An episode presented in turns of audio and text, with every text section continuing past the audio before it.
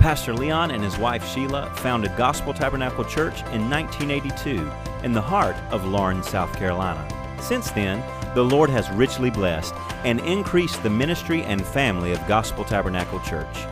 Here at Gospel Tabernacle, we believe in the power of the Word of God to change the hearts and lives of believers.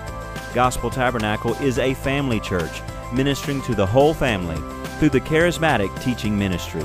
Today's message will grow your faith and draw you close to the Lord as you open your heart to God's Word and His Spirit.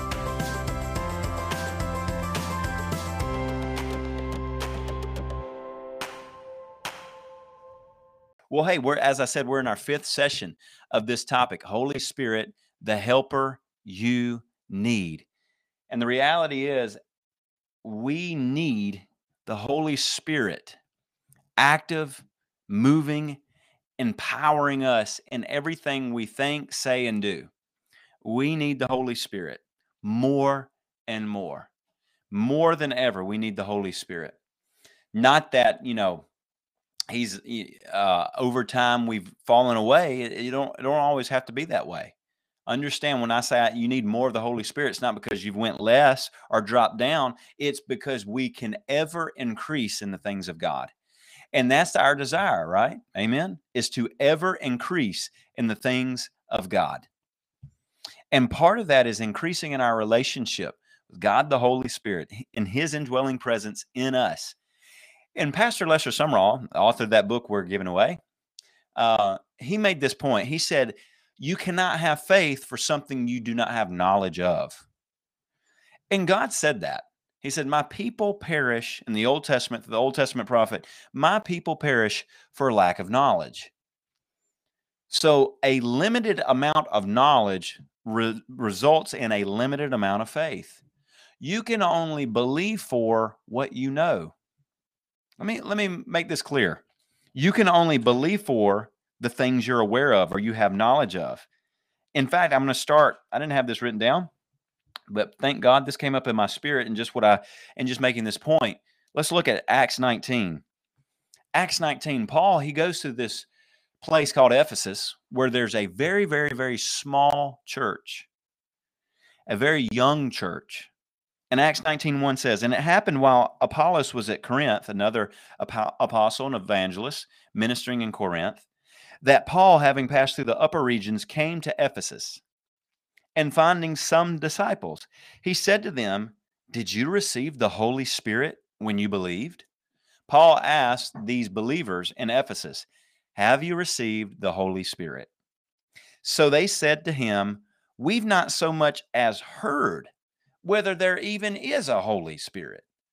In other words, Paul says, have y'all received the Holy Spirit and His power, baptizing work of the Holy Spirit? Have y'all received Him? We don't even know about this Holy Spirit. We didn't even know there was such a thing or such a person as the Holy Spirit. So 19:3, and he said to them, into what were you then baptized? And they said, into John's baptism. Now we know John the Baptist, he was the forerunner of Christ Jesus, and he would baptize people unto repentance in water. And we talked about that. We've talked about that. Verse 4, then Paul said, John indeed baptized with a baptism of repentance, saying to the people that they should believe on him who would come after him, that is Jesus Christ. And when they heard this, they were baptized in the name of the Lord Jesus. And when Paul laid hands on them, the Holy Spirit came on them, and they spoke with tongues and prophesied. Now the men were about 12 in all. So right here you have a great biblical display that the knowledge you possess is the level that you start at with your faith. You can only believe for what you know. This is why studying your Bible and reading your Bible every day is vital to your spiritual growth. This is why being active and diligent and faithful to church and being in a fellowship of believers and sitting under the anointed teaching of a man or woman of God that's called to pastor people. We believe in the ministry gifts of the Holy Spirit. It doesn't mean people are less than or more than. It simply means God calls different people to do different things. And that's why it's important for you to be in church, to sit under good Bible teaching, to study the Bible yourself every day, to pray every day, to listen to good teaching, be a part of broadcasts, things like this, because you can only believe for what you know. Without the knowledge of what is, you can never have faith to obtain what is. And that's what happened here. Paul's saying, have y'all been baptized in the Holy Spirit? And they said, well, we didn't even know there was a Holy Spirit. He said, what have you guys been baptized into? They told me there was a little church here, and I've come to preach the gospel and win some people to Christ and build this church. They said, well, we got baptized under John the Baptist. He told us there was one coming. So Paul preached Christ. And then they were baptized in the Holy Spirit. Paul gave them the word of truth. We talked about that yesterday. Paul preached the gospel, and then they had knowledge to be saved. And so it's so important for us to continually build up our knowledge of God. It's important for us to know more and more about God. In fact, this just comes to my mind as well. Ephesians chapter 1, this is a prayer. Now notice this. Amen. Thank you, Lord. We just read the beginning place of the church of Ephesus. These 12 men, small group. Do not despise the day of small beginnings, because they grow to be a very impressive group of believers, a large church. They have some things they have to work on, but a good, solid church. And then Paul writes the book in the Bible we know as Ephesians to the church in Ephesus, a letter to the church in Ephesus. We call it Ephesians in our Bible. And what is Paul's prayer? This is years later, after he has this encounter. He's going to write a letter to them. So he's already seen them in person. He's been there before, makes missionary journeys there before, but then he sends a letter to them. And what does Paul say? The first prayer he's praying, he says, I do not cease to give thanks for you, making mention of you in my prayers, that God of our Lord Jesus Christ, the Father of glory, may give unto you the spirit of wisdom and revelation in the knowledge of him. Paul's praying, I'm praying that by the Holy Spirit, your knowledge will increase through wisdom and revelation. I'm praying that the knowledge you have of God will increase by the work of the Holy Spirit. Because remember, and in fact, we didn't start there today, but as we've started every other day, and we're going to hit it right now, our three main texts, at this point, you probably almost have them committed to memory. John 14:26, but the helper, the Holy Spirit, whom the Father will send in my name, he will teach you all things and bring to your remembrance all things that I've said to you. 15:26 of John, but when the helper comes, whom I shall send to you from the Father, the Spirit of truth, who proceeds from the Father, he will testify of me. John 16:13, however, when he, the Spirit of truth, has come, he will guide you into all truth, for he will not speak of his own authority. But whatever he speaks, he will speak, and he will tell you things to come. So part and parcel of the ministry of the Holy Spirit is to increase our knowledge of God. The Holy Spirit increases our knowledge of God so that we can have greater faith. Our faith is, we build our faith by hearing and hearing the word of God. Faith comes, Romans 10:17, by hearing and hearing the word of God. And as we continue to hear the word of God, the Holy Spirit has more opportunity to teach us truth, to reveal revelation, and give us understanding, wisdom, in our hearts and in our minds, so that we can have a greater knowledge of Christ, a greater knowledge of the work of the gospel, a greater knowledge of the things of God. And that's what the whole purpose of this entire week has been. That's what the purpose of church is. That's what the purpose of reading a devotional every day. That's what the purpose of the Bible is, of prayer, That's what this whole relationship with Christ is all about, is so that we can know him better. And as I like to say it, more better or mo better. Take off the R-E. I want to know Jesus mo better. You want to know God greater and greater, to a greater and greater degree. I do not ever want to be in a place where I have a lack of knowledge, because as the Lord said, my people are perished for a lack of knowledge. So how do I remove destruction from my midst? Increase my knowledge. Because when I have more knowledge, I have more things, doctrines, ideas, wisdom I can take action on. That's called faith. Taking action on the knowledge of God is faith. When you get understanding from God and then you live your life accordingly to what you've learned from the Word of God and the Spirit of God, that's called faith. That's what faith is. Simply doing what you've learned from the Word and by the Spirit to do. That's what faith is. Now, let's get into our last 2 points. We're going to get these 2 points today, and this will finish up our discussion on Holy Spirit, the helper you need. I say finish up. It's just a stopping point that I've selected. Like anything in the Bible, you could go on forever, indefinitely. But this is the eighth point that we've covered today, and starting today with this one. I want you to put this in the comment section. As you're listening, you can say this out loud. The Holy Spirit is like rain. The Holy Spirit is like rain. The Holy Spirit is like rain.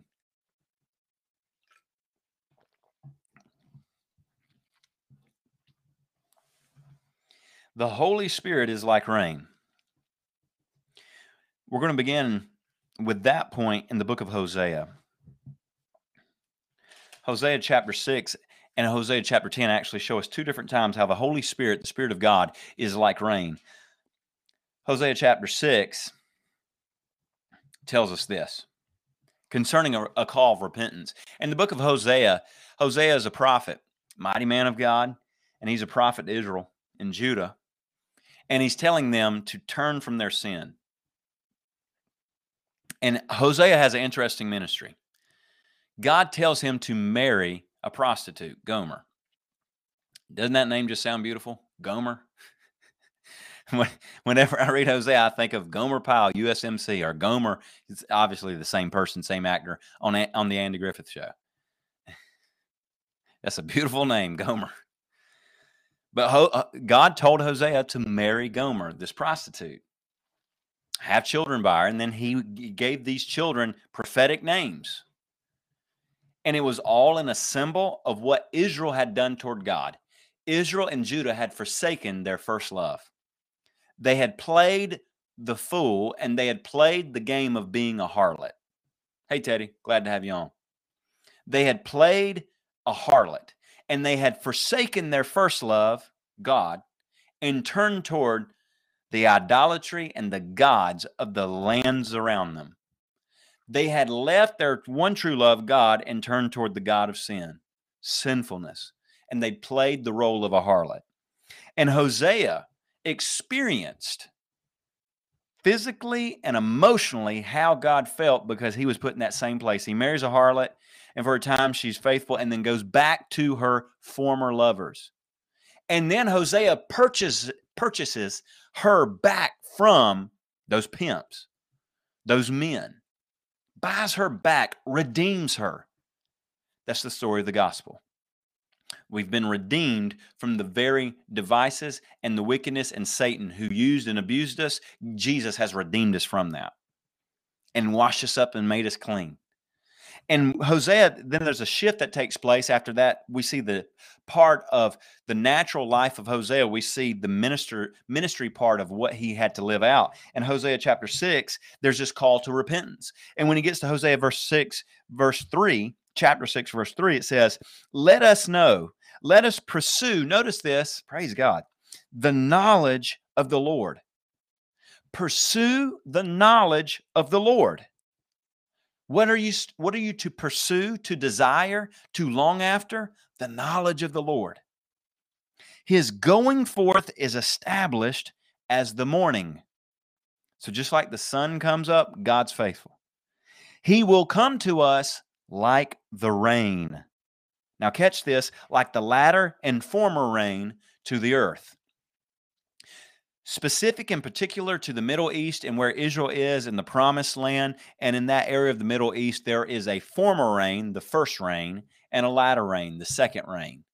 And they actually, their agricultural economy and ecosystem thrives and is completely hinged around the former and latter rain here in Israel. Not just years ago, hundreds, thousands of years ago, but to this day, former rain, latter rain. You know, in India, I've got some friends in India, minister friends there, and it's the same way. There's a rainy season, and then there's a cold season and a hot season, just like in here in South Carolina. We have 12 different seasons. Sometimes it's spring, and the next time it's light winter, and then it's light spring and warm spring, and then winter again, and then we go to summer, and you never know what's going to be. But I believe in Jesus' name we're going to have a beautiful weekend and a beautiful, beautiful Resurrection Sunday. Beautiful weather in Jesus' name for Sunday. But we see here the Holy Spirit comes to us like rain, the former rain and the latter rain. Now, why is that an important distinction? God's using a natural example, the rain that you rely on to bring forth your crops, how you have a former rain and a latter rain, that's how I'm going to come. Now, what does the former rain do? What does the first rain do? The first rain will break up and get the ground ready for seed. Notice that. The first rain will break up, saturate, soak in a dry, weary land and cause that dirt to get ready to sow seed. You've probably seen it before during dry seasons. You go out, if there's a patch of dirt that's not covered with grass, it's real hard. The less moisture that's in dirt, the harder that dirt is. Right? When that dirt dries out, it gets hard as cement and it cracks. And you can throw seed on it, but it's so hard, even if that seed sprouts out, it can't dig down into that dirt. Those roots are so tender and so small and so fragile, they can't lock down into that hard dirt. That dirt's got to be broken up. But you can't just plow dry dirt and leave it at that. That dirt needs some moisture in it. In fact, for a seed to germinate or for a dead seed to come alive and sprout that little green sprout, it needs some moisture. That seed actually has to rot on the outside, and inside it is life working its way out and pops out that little green shoot. And the Holy Spirit comes in two ways. A first rain, a rain of breaking up the hardness of heart. John 16, let me read it. That's what we're here for, is to learn. John 16, we see a ministry of the Holy Spirit. Pray this today, tomorrow, and Sunday morning as you prepare yourself for Resurrection Sunday. Pray this over the people of your city, your county, your nation. Pray that the Holy Spirit would mightily convict sinners of their sin. Now you say, well, that may make them feel bad. No, they need a godly sorrow. The Bible says godly sorrow produceth repentance. Godly sorrow produces repentance. Notice this, John 16:8. And when he has come, the Holy Spirit, which we're going to get today, and you probably already realize this, but the Holy Spirit's already here. Jesus is prophesying of what will take place, which did take place on the day of Pentecost. John 16:8. And when he has come, he will convict the world of sin and of righteousness and of judgment. Of sin, because they do not believe in me. Of righteousness, because I go to my Father and you see me no more. Of judgment, because the ruler of this world is judged. The ministry, part of the ministry of the Holy Spirit, is to convict of sin, of righteousness, and judgment. Those are the words of Jesus. That is what the Holy Spirit does. One of the things the Holy Spirit does in the earth, right? This is when you get into a deep understanding of the ministry of God the Holy Spirit. God the Holy Spirit is not just to tingle up your spine. It's not just when you want to run or jump or shout. All those things are great. I did a lot of that this morning during my time of prayer, running, jumping, shouting, praising God. Absolutely. I had a good time this morning. Turned on some on-fire worship music and just went after it, worshiping God. Absolutely. Became undignified before the Lord. I love it. But that's not the totality of the ministry of the Holy Spirit. And in fact, really all that was me yielding, was me putting my flesh and my mind in submission to the joy that was in my spirit.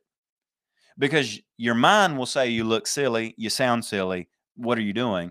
Your flesh will say, I don't want to jump, I don't want to clap, I don't want to worship, whether it's you personally or whether when you show up at church and during the time of worship, right? Your flesh feels very comfortable with its hands on the pew and you looking.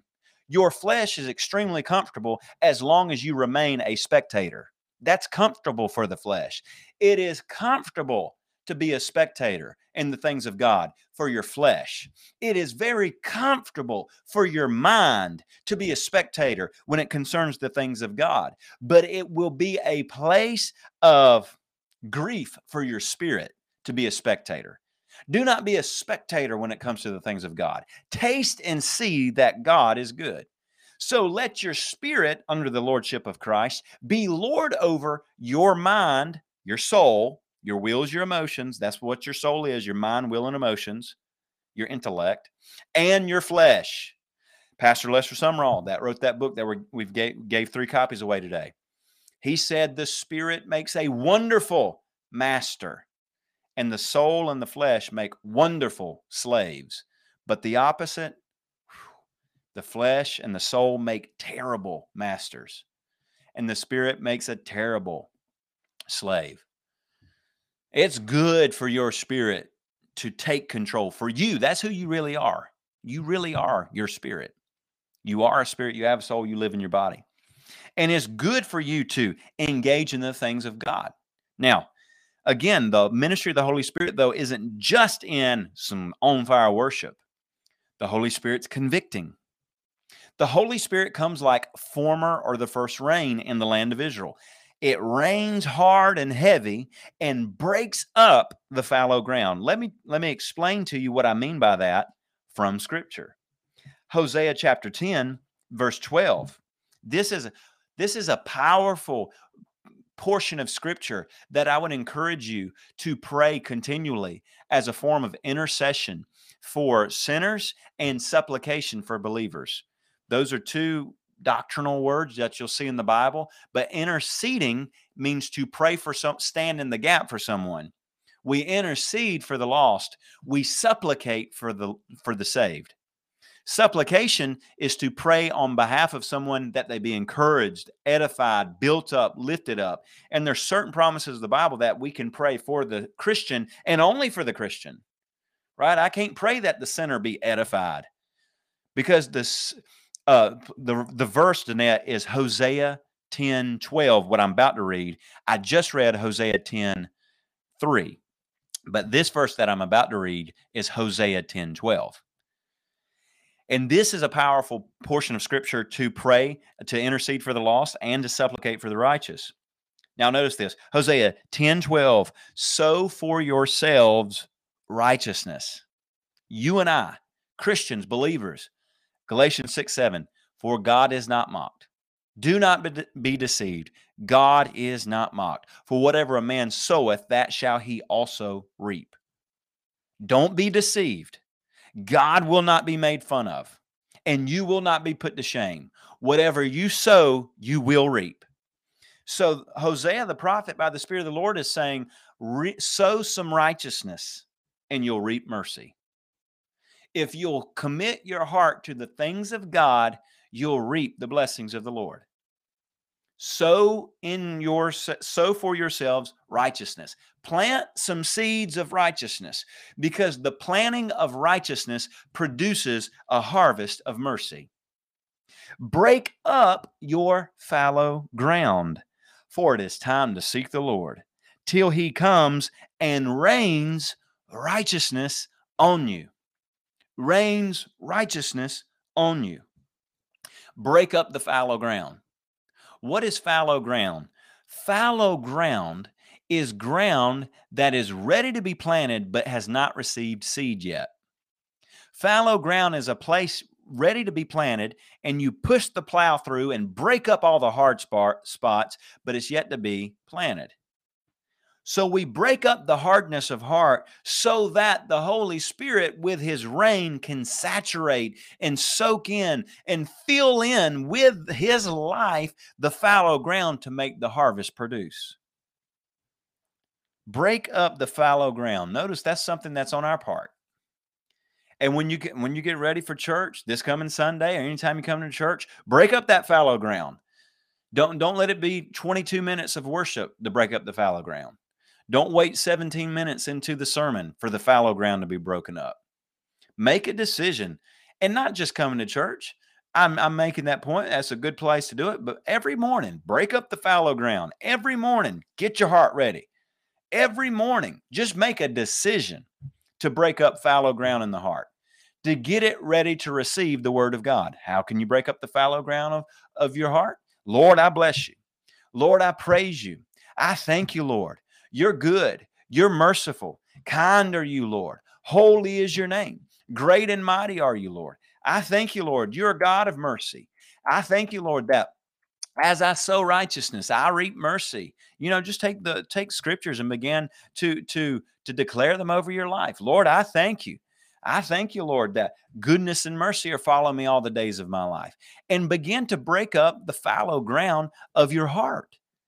Break up the fallow ground of your heart so that it's ready to receive the word of God.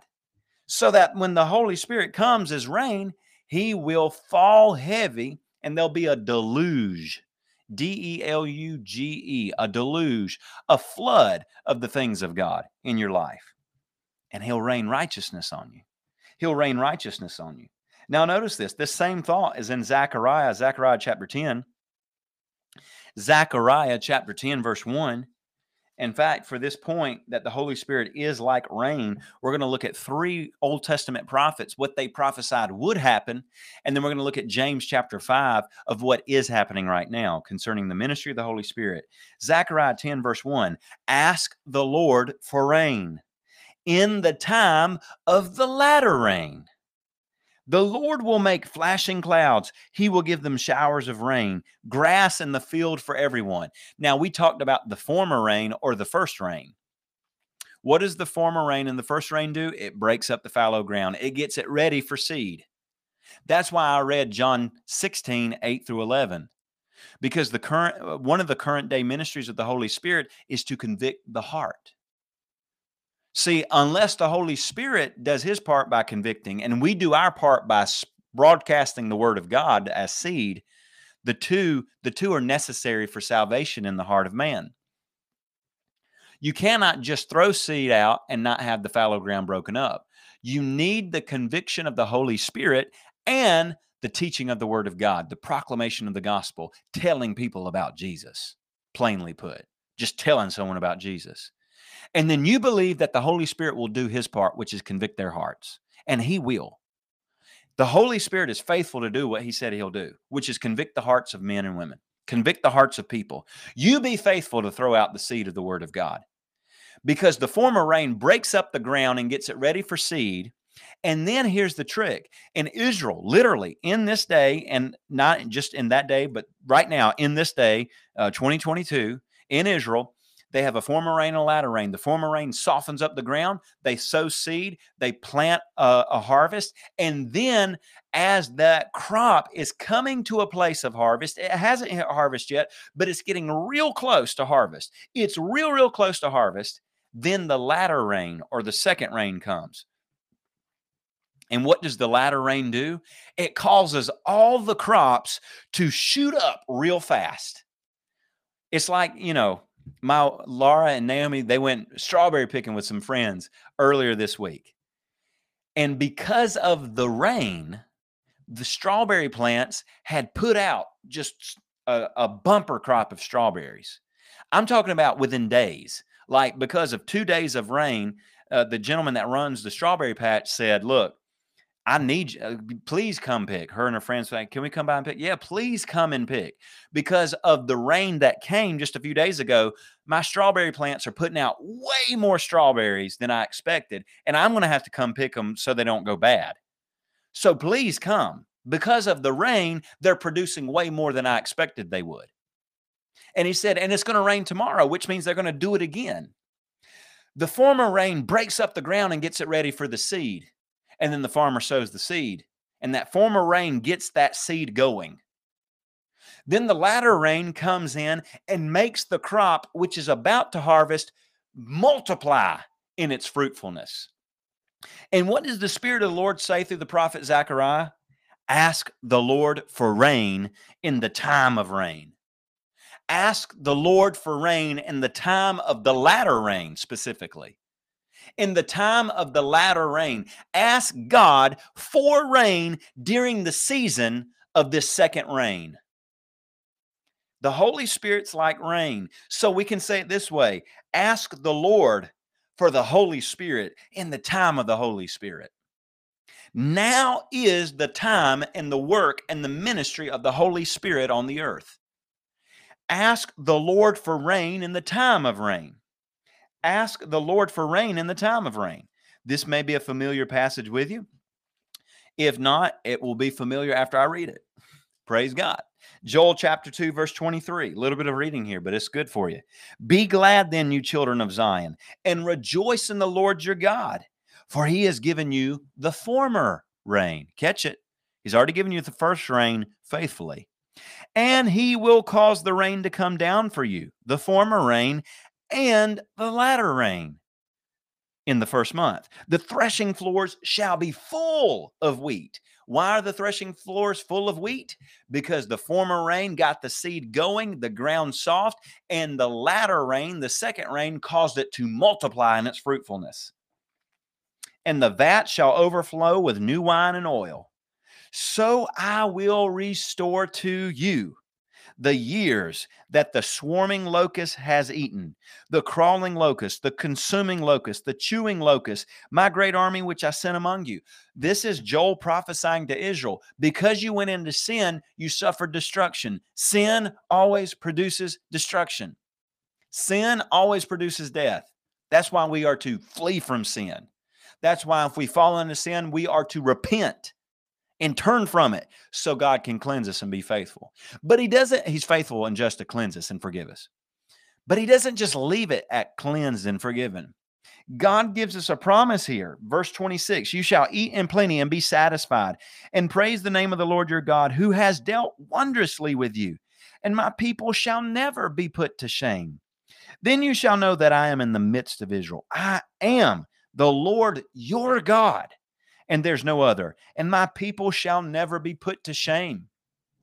God is saying here, by my power, when you turn from what has brought destruction, I will restore to you what was lost.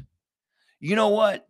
No one here listening to this broadcast or the replay or the podcast has lived a perfect life. You made mistakes. You just downright, plain out sinned. And so did I. You made a choice to be an enemy of God. Whether you subconsciously or deliberately knew it or in your subconscious didn't, you by the default of me living in sin, I was making myself an enemy of God. And sin cost me things. Sin cost you things. But when you get saved and set free from the bondage of sin, there is a promise that which was devoured by the enemy will be restored. If God has a power and an ability to make you a brand new creation, to make you his righteousness, can he not restore to you what the locust and the cankerworm have eaten? Cannot God restore what the enemy has stolen? It makes me think of, is it 1 Samuel, the last few chapters of 1st, or maybe it's 2 Samuel, King David? No, it's 1 Samuel because he's not yet appointed king. He's still a vagabond, anointed king, but Saul still hadn't given up that throne yet. And David gave it over into the hands of God. And so David, he's out fighting the Philistines on his own with his 600 mighty men who were broke, busted, and disgusted. But now that they followed David, a man of righteousness, they're blessed. They're very wealthy. You see that when they give this gift to the temple, extremely wealthy, and they're victorious. That's what Jesus does. Sets you on the path of righteousness, blesses you, takes you from the muck and mire of sin, and sets you free. But when they come back from warring against the enemies of Israel, they go back to Ziklag. That's a fun name, isn't it? Ziklag. And when they get there, they find all their wives and children and stuff stolen. And his men who were following him faithfully now are very upset. And Satan uses some backbiters and some liars and deceivers. And David says, uh-oh, these men have turned on me and they're ready to kill me. He tears his clothes. He gets before God. He goes to the priest to consult the Lord. When you don't know what to do, go to God. It's that simple. When you don't know what to do, go to God. Amen. Lean on his wisdom. Lean not on your own understanding. Trust in the Lord. And so David says, Lord, what should I do? Should I pursue the enemy? And God says, yes, pursue and overtake them, and I will give you everything that the enemy has stolen and their stuff. And David pursued, and the mighty men with him, they pursued those raiders that kidnapped their women and children and stole their stuff, and they got everything back. No one murdered. No one killed. I mean, it's kidnapping. Hundreds of people kidnapped. Probably thousands, 600 wives or so, and, 2, 3, 4 children a person, depending, thousands of people. Got them all back, all their livestock back, all their stuff, nothing missing, nothing broken, everything restored. Pursue and overtake, because you're going to get back what the enemy's stolen. And by the Spirit of God, you can receive back what the enemy has stolen. It's Ephesians 5. We have the power to redeem time. Don't ever be discouraged. Man, this is my spirit for somebody. Do not be discouraged. You may think, naturally speaking, you lived more years for Satan, for sin, for yourself than you have for Jesus. And you think, I've lived more years doing it wrong than the years I'm doing it right. How will I ever make up for time? By the power of the Holy Spirit, you can redeem the time. You can get back what was stolen. You can get back what was stolen by the devil. You can have restoration in your family. You can have restoration in your marriage. You can have restoration in your business, in your dreams and desires that God put in your heart to be a blessing to yourself, your family, and the earth around you.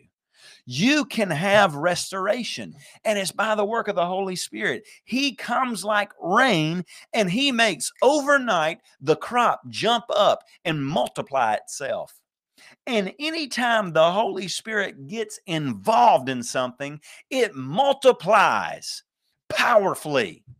It multiplies powerfully. When the Holy Spirit has freedom to move through a people in a church, in a nation, in a city, let it be known that it will be a quick turning and a quick work so that you can see the power of God to restore. And that's what we need to pray. Me as an American, I know people that watch the replay and listen to the podcast. About 10% of the listeners, they're in other nations than America. God bless you wherever you live. God is not a respecter of persons, which means he's not a respecter of nations, because all a nation is a big old group of people. And that's the prayer you must have for your city, for your nation, for your neighbor, for your brother. Am I my brother's keeper? Yes, God's already answered that question. Should you pray for your neighbor? Yep. She's your responsibility spiritually. Amen. Intercede. Ask God for rain in the time of rain. Let's keep reading. Verse 28 of Joel 2. And it shall come to pass afterwards that I will pour out my spirit on all flesh. Your sons and your daughters shall prophesy. Old men shall dream dreams. Young men shall see visions. I'm still seeing visions. I ain't got to that old man part, but in about 70 years, when I finally become an old man, I'll begin to dream those dreams. Amen. Hallelujah. And also on my men servants and on my maid servants, I will pour out my spirit in those days. Verse 29, 30, I will show wonders in the heaven and in the earth, blood and fire, pillars of smoke, talking about the day of the Lord that is yet to come, but the spirit is on the earth now. The sun will be turned into darkness, the moon into blood. You can see all this takes place in the book of Revelation of what is to come. before the coming of the great and awesome day of the Lord. That's the tribulation.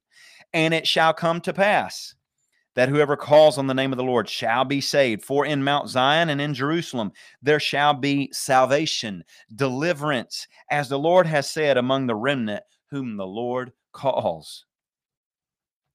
The Holy Spirit is moving upon the peoples of the earth right now, convicting.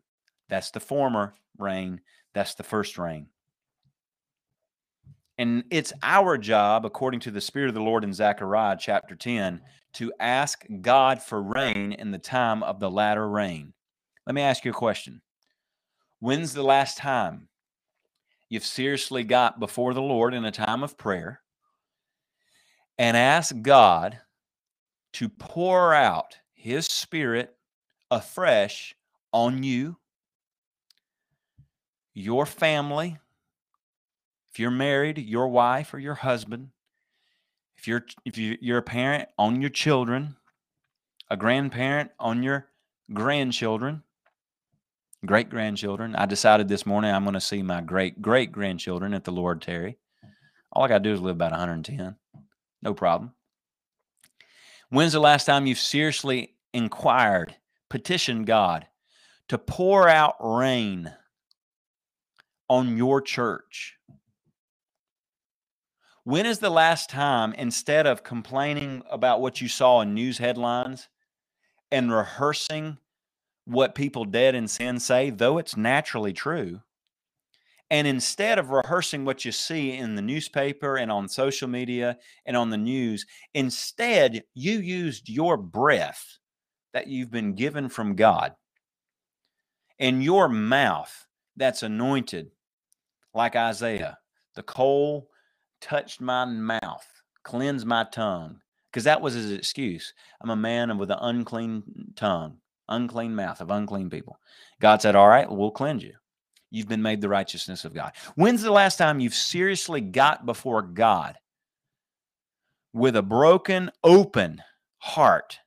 Lord, for your church, for your pastor, for your city, for your nation, for the body of Christ in the earth. And you got serious before God. Lord, give us rain. It is the time of rain. Give us rain. You say, well, I've already got rain. How many times do you need it to rain in the earth to have a continual supply of food? Once or often? How often do you want the strengthening, quickening power of the Holy Spirit to move on you? Every once in a while or all the time? Man, I want to live in the spirit of life. I want to dwell in the presence of God, continually abiding. And it's not because God has to be convinced to do it. It's as a man or woman, you have to keep your faith up to continually receive. You understand it's not that God changes or we're beaten against the brass walls of heaven. No, heaven is open. The heavens are open to receive. The heavens are open to receive. Continually petition and thank God. Lord, I ask for rain, and even now I thank you for rain on me, on my family, on my church, on my pastor, on my nation, on the body of Christ, the first rain that breaks up the hard hearts, and the former rain, the second rain that produces kingdom fruit. Notice this, James 5:7. Therefore be patient, brethren, until the coming of the Lord. So we're waiting for the coming of the Lord. See how the farmer waits for the precious fruit of the earth, waiting patiently for it until it receives the early rain, the former rain, and the latter rain. Just as a farmer waits for the first and second rain, and remember in Israel, there's a season of the first rain and a season of the second rain. It's not just one experience, but a falling of rain during a period of time. The first time gets everything ready and growing, and then another rain that causes the fruit to be multiplied incredibly. And the Bible is saying, be patient because the Lord is patient. Don't get in a hurry about things. Don't get in a hurry about things. Be patient. Wait like a farmer waits. Keep throwing out seed and asking God for rain in the time of the latter rain, because the Lord is waiting for a harvest. The farmer waits for the precious fruit of the earth. What is the precious fruit of the earth spiritually? People, souls. If God, and He is, the farmer of the earth, what is the fruit He desires? Men and women saved and set free. Why has the Lord not returned yet? He's waiting for more people to be saved. He desires for more people to be saved. The Lord being patient is not Him lazy to fulfill a promise. He's being merciful, giving people a little bit more time to repent and believe. And the Holy Spirit is like rain in that He causes the hearts of people to be convicted and ready to receive the Word of God, broken up and ready to receive the Word. But also when the Word's planted, the Holy Spirit causes that Word to bring about an incredible, abundant harvest. We're coming up on the 1 o'clock hour. I literally have like 4 minutes to give you this very last point, but I think I can do it. Here we go. Put this in the comment section. Say this out loud. The Holy Spirit is a gift to me. Write that in the comment section. Say that out loud by faith. The Holy Spirit is a gift to me. The Holy Spirit is a gift to me.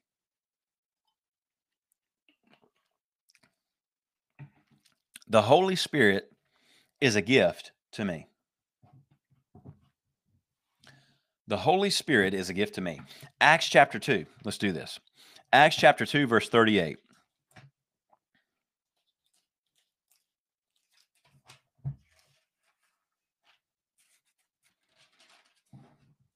Then Peter said to them, repent and let every one of you be baptized in the name of the Lord Jesus Christ for the forgiveness of sins, and you shall receive the gift of the Holy Spirit.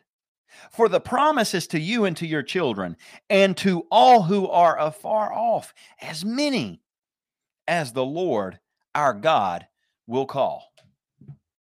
The Holy Spirit is a gift for you, the believer.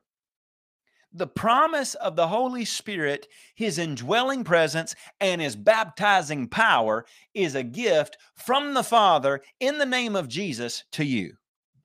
We saw that, John 14, John 15. We saw, in fact, in Luke 11. Notice this. Luke 11. The Holy Spirit is a gift to me. Luke 11, verse 9. And so I say to you, ask, and it will be given. Seek, and you will find. Knock, and it will be open to you. For everyone who asks receives. And he who seeks finds. And to him who knocks, it will be opened. If a son asks for bread from any father among you, will he give him a stone? Or if he asks for a fish, will he give him a serpent instead of a fish? Or if he asks for an egg, will he offer him a scorpion? If you then, being evil, these people Jesus is talking to, know how to give good gifts to your children, how much more will your heavenly Father give the Holy Spirit to those who ask Him? The Holy Spirit is a gift from the Father. Okay, requirement to receive the gift, salvation. 2 Peter 2:38 and 2:39. If you're saved, He will give you the gift of the Holy Spirit. Acts 5:29. He gives the Holy Spirit to those who obey Him. The requirement for the gift. Have you ever had a requirement attached to a gift? Maybe when you were younger, you know, maybe it's when you're learning to drive. Hey, you know, if you save up X amount of dollars, I'll match it and we'll go buy you a car. That's what's the requirement. Whatever amount that you save, I'll match it. Or maybe, you know, maybe you're younger, you had to get, your parents said, if you finish your chores, we will go get ice cream, whatever. You know, if you do this, I'll do this. Well, with God, it's simple. If you'll come unto me, I'll give you the Holy Spirit. If you'll believe on Jesus and let me save you, then I'll give you the Holy Spirit. And the Holy Spirit is a gift to you. The Holy Spirit is the gift the Father desires to give to you. He desires the work of the Holy Spirit. And everything we've talked about these past 4 days and today making 5 is what God wants to do in your life. He wants to move mightily in you. Because what does a gift do? A gift brings joy. Romans 14:17. The kingdom of God is not eating and drinking, but of righteousness, peace, and joy in the Holy Ghost. What does a gift do? It brings you liberty. Think about that. A gift brings you liberty. How does it bring you liberty? Because a gift is something that blesses you, and you did not have to be contractually bound in getting it, or buy, you know, I got to go take a loan out to get the car. Or if someone gives you a car, you don't have to save up for it. You certainly don't go in debt, but some people go in debt and get that. I mean, you don't have to do all these things. It's just given to you. It's liberty. It's freeing. A gift is freeing because it's here. I want to bless you, and you don't have to do anything on this part to receive it. I want to give it to you. 2 Corinthians 3 says this, 2 Corinthians 3 and 17. 2 Corinthians 3 and 17. Now the Lord is the Spirit, and where the Spirit of the Lord, there is liberty. But we all, with unveiled face, beholding as in a mirror the glory of the Lord, are being transformed into the same image from glory to glory, just as by the Spirit of the Lord. The Holy Spirit sets us free, transforms us, brings us liberty, and makes us in the image of God, in the image of His glory. The gift of the Holy Spirit brings you liberty. The gift, that's what's so beautiful about a gift. It's free. He's given it to you. You're saved. He's redeemed you by the power of His blood. You've called on His name by faith. You believed in the name, having faith in the name, and you've received salvation. And the gift is yours. It's already yours. Reach out by faith and receive it. A gift, this gift of the Holy Spirit brings power and grace. A gift will bring you power and grace. Acts chapter 4, verse 31.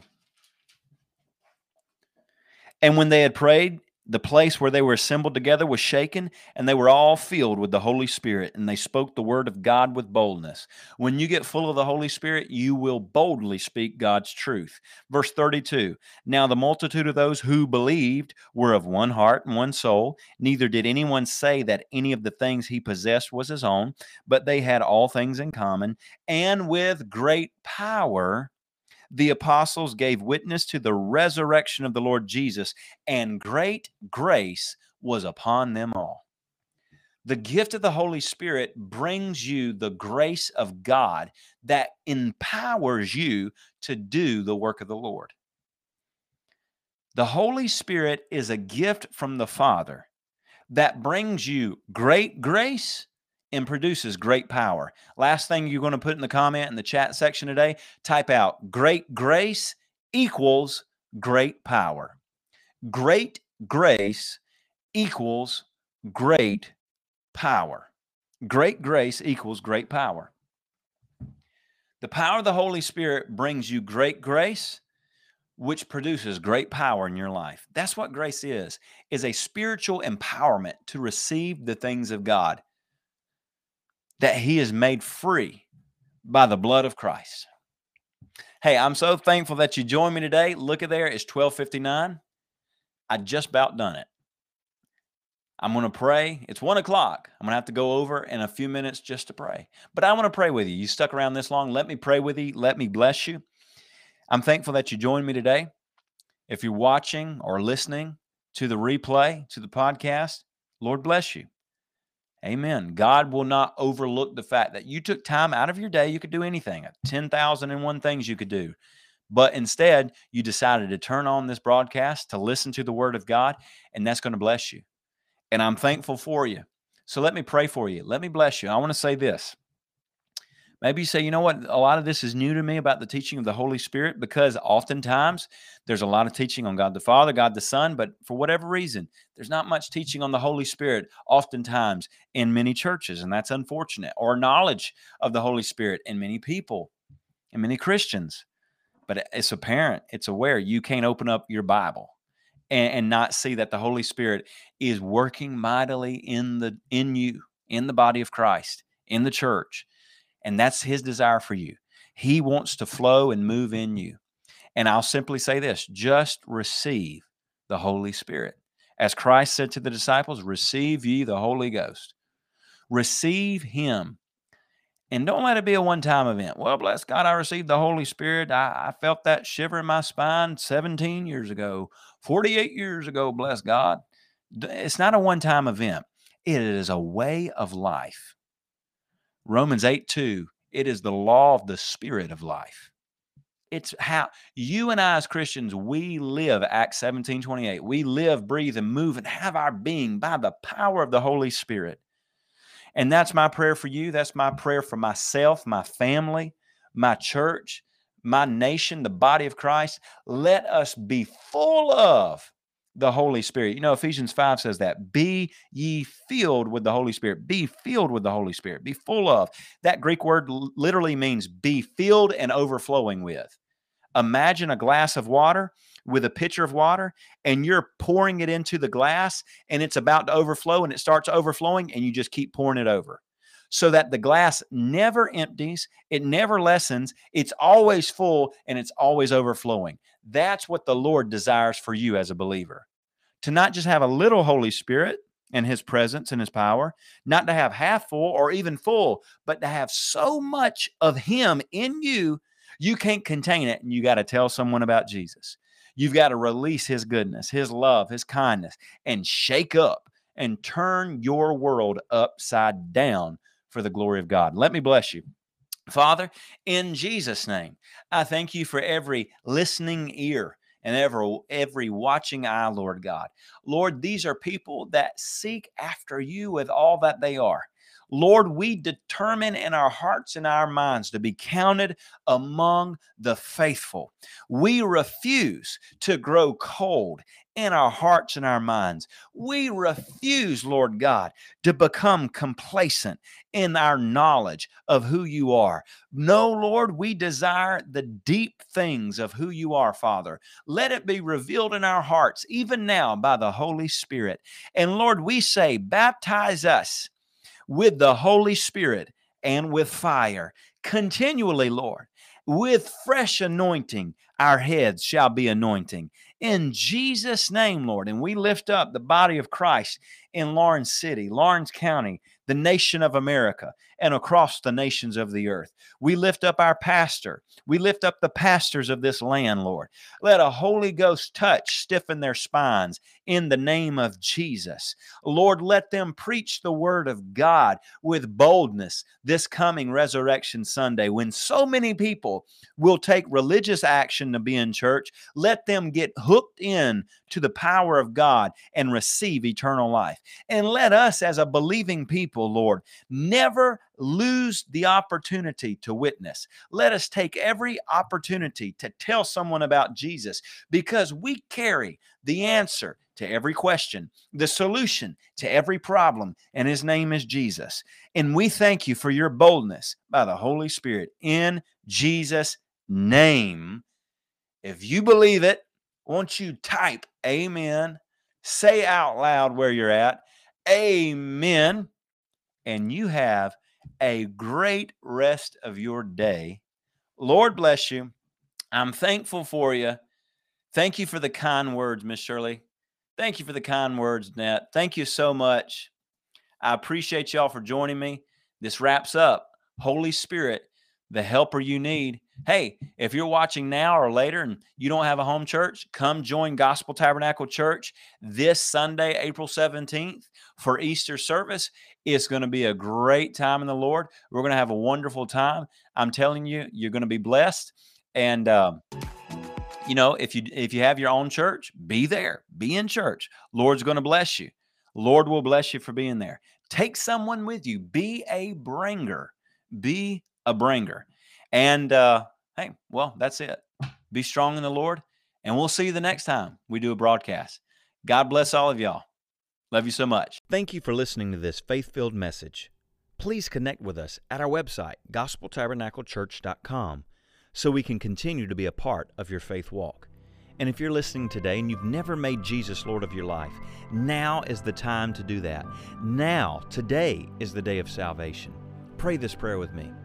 Dear Father, I believe you sent your only begotten Son, Jesus Christ, to die for my sins on the cross, and you have raised him from the dead that I might be alive in him.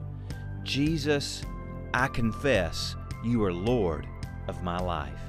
In Jesus' name, amen. If you prayed that prayer, welcome. You're now in the family of God. You're a child of God. Connect with us. Let us know if you prayed that prayer. We want to be right there alongside you as you walk out this journey of faith in Christ. God bless you.